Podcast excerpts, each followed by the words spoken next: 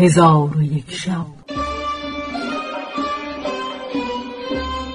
چون شب ششصد و هشتاد و هفتم برآمد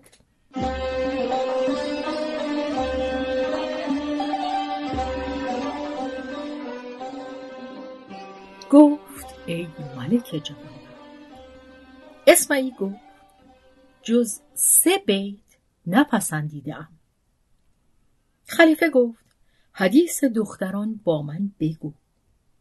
اسمعی گفت ایوه الخلیفه من سالی در بصره بودم. گرمی هوا سخت شد. من به طلب آرامگاهی همی گشتم که گذرگاهی را دیدم رفته و آب زده اند و در آنجا دکه دیدم از چوب که از آن دکه منظرها به هر سوی گشوده بود و رایحه مشک بر او میوزید. به نشاطندر شدم و بر دکه بنشستم. خواستم که بخسبم. گفتاری شیرین از دخترکی شنیدم که همی گفت ای خواهران ما امروز از بحر معانست نشسته ایم.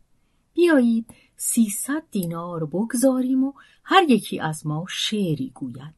شعر هر کدام نقصتر و ملیحتر باشد آن سیصد دینار از آن او باشد. دخترکان دیگر سخن او بپذیرفتند. آنگاه بزرگترین دخترکان بیتی گفت و آن این بود.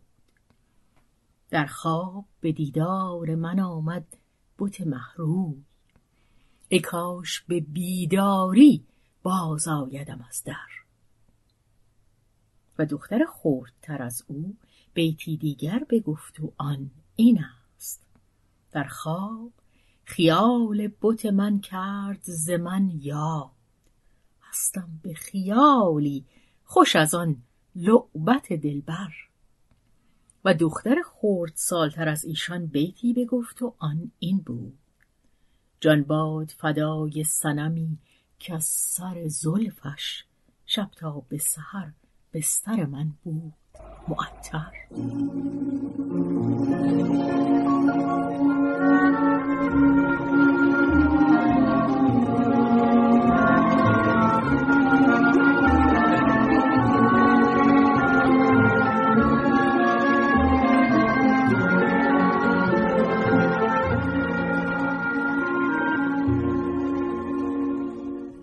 با خود گفتم اگر این دخترکان با چنین کمال جمال نیز داشته باشند کار بقایت نیکوست. آنگاه از دکه به زیر آمدم و همی خواستم که بازگردم که در گشوده شد و کنیزکی بیرون آمد و به من گفت ای شیخ بنشین. من دوباره به فراز دکه شدم و بنشستم. ورقه به من داد. من نظاره کردم. در آن ورقه خطی در نهایت خوبی دیدم و مضمون ورقه این بود که ایوه شیخ بدان که ما سه دختر با یکدیگر خواهریم و از بحر معانست نشسته سیصد دینار گذاشته ایم و شرط کرده ایم که هر یک از ما شعری نغز و ملیح بگوید آن سیصد دینار از آن او باشد و تو را به داوری خواسته ایم. به هرچه می‌بینی حکم کن و سلام من کنیزک را گفتم دواتی و کاغذی نزد من آور. کنیزک اندکی قایب شد. پس از آن دواتی سیمین با قلمهای زرین بیاورد و من این ابیات بنوشتم. دیدم به یکی منظر امروز سه دختر محروی سمنبوی و دلارا و سخنور. هر یک بر من خواند یکی شعر دلاویز. کردند مرا هر سه در این واقع داور. این بیت فرو خواند نخستین به بر من آن دختر محروی که بود از همه مهتر. در خواب به دیدار من آمد بت محروی ای کاش به بیداری باز آیدم از در. زان پس دومین دختر پیش آمد و بر من بکشود بدین بیت یکی حقه گوهر. در خواب خیال بت من کرد ز من یاد. هستم به خیالی خوش از آن لعبت دلبر. وانگه سیومین دختر این بیت سرایید که از خواندن آن کام شود معدن شکر. جان باد فدای سنمی که از سر زلفش شب تا به سحر بستر من بود معطر. القصه من این بیت پسندیدم از ایشان که از هجر بود وصل نکورویان خوشتر.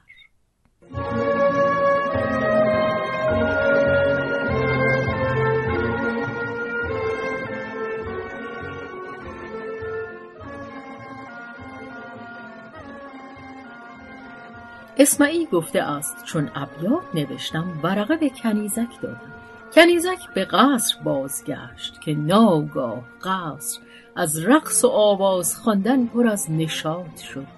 من با خود گفتم دیگر مرا اقامت نشاید.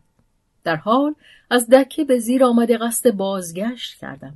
ناگاه کنیزک را دیدم که ندا در می‌دهد و همی گوید ای اسمعی بنشین.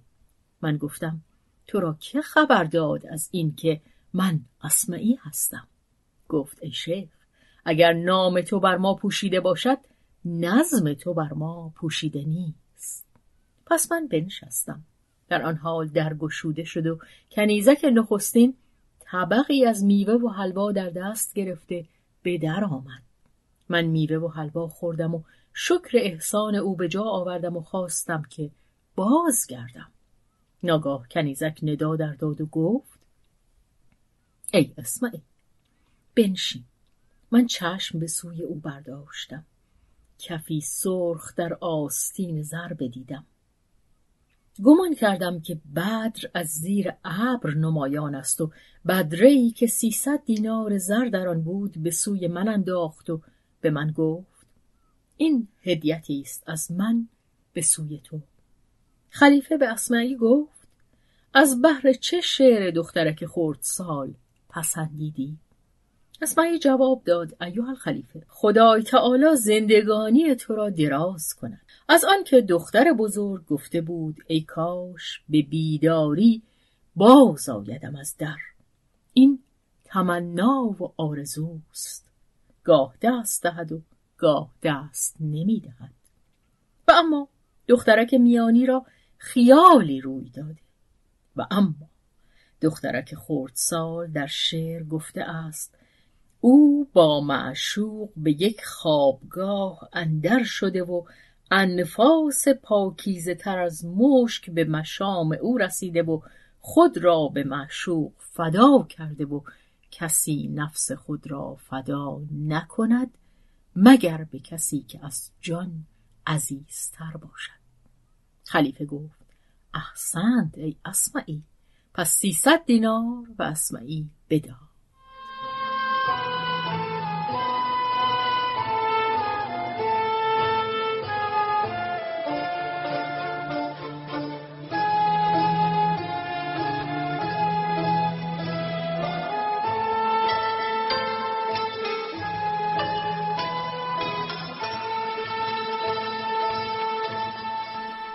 حکایت منادمت شیطان با ابراهیم موسلی و نیز حکایت کرده اند که ابو اسحاق ابراهیم موسلی گفته است که من از هارون و رشید دستوری خواستم که روزی از روزها را بر من ببخشاید که با پیوندان و برادران خلوت کنم. خلیفه روز شنبه را جواز داد. من به منزل خود باز آمدم و تعام و شراب و هر چه که حاجت به آن داشتم حاضر آوردم و با دربانان گفتم که درها ببندند و کس را نگذارند نزد من آید پس در آن هنگام که من نشسته و زنان بر من گرد آمده بودند شیخی خداوند هیبت و جمال که جامعه های سفید در بر و تیلسان بر سر و اسایی که قبضه آن سیمین بود در دست دارد و رایحه تیب و گلاب از او همی آید آمد. مرا از دیدن او خشمی بزرگ روی داد و نیت آزردن دربان کردم. پس از آن شیخ مرا سلام داد. من رد سلام کرده او را به نشستن دستوری دادم. شیخ بنشست و با من احادیث عرب همی گفت و اشعار ایشان همی خواند تا اینکه خشم من برفت و گمان کردم که چون غلامان من ادب و ظرافت او را دانسته اند به عمد او را به مجلس راه داده اند که عیش بر من تمام شود. آنگاه به شیخ گفتم تو را در تعام میلی هست؟ جواب داد من حاجت به تعام ندارم. گفتم با شراب چگونه ای؟ جواب داد آن را خود دانی. پس من رتلی بنوشیدم و رتلی هم بر او بپیمودم. پس از آن به من گفت ای ابو اسحاق آیا سر آن داری که تغنی کنی تا از حسن صنعت تو چیزی بشنوم؟ من از سخن او در خشم شدم.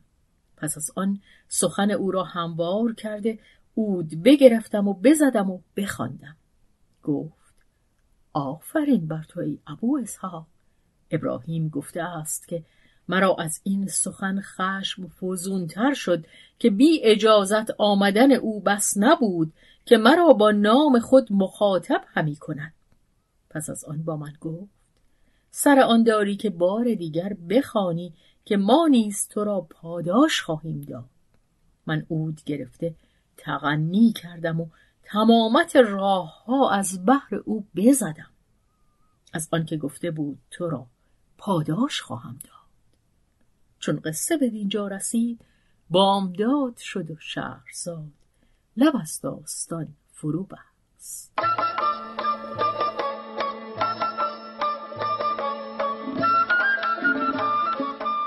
قصه گو شهرزاد فتوهی تنظیم مجتبا میرسمی